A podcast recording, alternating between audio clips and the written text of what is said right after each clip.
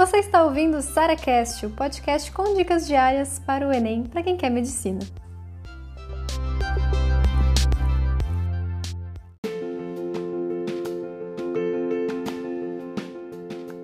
Como melhorar nas competências 1 e 3? Vou falar a verdade para vocês. Eu tenho certeza que você abriu esse áudio porque você está acima de 900 pontos na redação e as duas competências que não saem do seu pé são a 1 e a 3.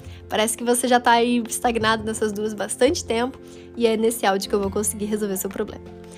Primeira coisa, competência 3. Ela é uma competência muito subjetiva, ou seja, depende do corretor ler o seu texto como um todo e perceber alguns detalhes de projeto de texto. O que é projeto de texto? É você organizar as ideias de uma forma lógica, tá? Não é simplesmente tacar ali e pronto.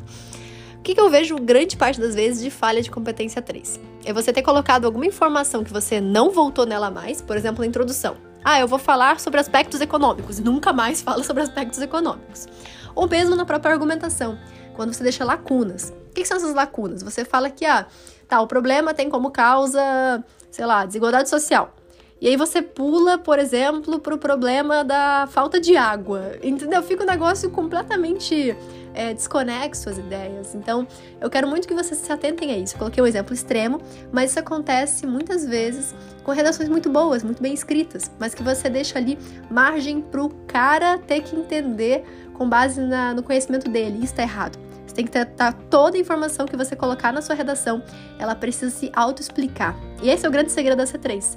Você começar a perceber que a sua redação não precisa de nada externo, não precisa de nada, nenhum conhecimento do cara, nenhuma interpretação do cara para conseguir ser entendida. E se você conseguir isso, você gabarita C3. A C1 já é um pouco mais chatinha, a gente sabe disso, né?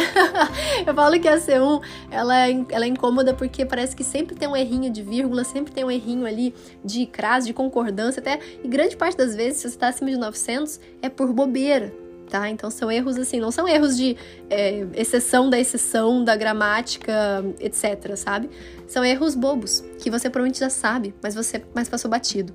Então o que eu faço grande parte das vezes é, primeiro, se eu errei realmente por não saber a regra, eu vou atrás da regra, pego algumas questõezinhas desse assunto para fazer, para praticar, para realmente entender o, onde é que eu errei. E a partir do momento que eu começo a perceber isso, eu vou tentar sempre na minha redação fazer uma correção antes de enviar pro, de fato para correção. Eu faço uma autocorreção, vamos dizer assim, porque eu preciso encontrar os meus erros antes do cara que vai me dar a nota.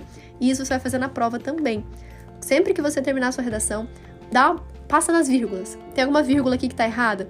passa nos acentos, tem algum acento aqui que eu deixei de colocar, sabe? É um trabalho minucioso, mas isso vai fazer diferença para você começar a corrigir sua redação antes mesmo de mandar para o corretor oficial. Essas, dois, essas duas dicas vão te ajudar muito a gabaritar a C3 e a C1 e, consequentemente, chegar ao tão sonhado mil.